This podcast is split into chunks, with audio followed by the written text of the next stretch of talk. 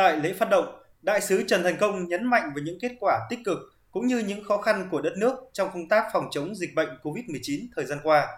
Theo đó, chính phủ xác định ưu tiên hàng đầu hiện nay là bảo vệ sức khỏe cho người dân, đồng thời kêu gọi mọi nguồn lực xã hội để đảm bảo việc tiêm chủng vaccine phòng chống COVID-19 cho toàn bộ người dân, qua đó đưa cuộc sống trở lại bình thường và phục hồi phát triển kinh tế của đất nước.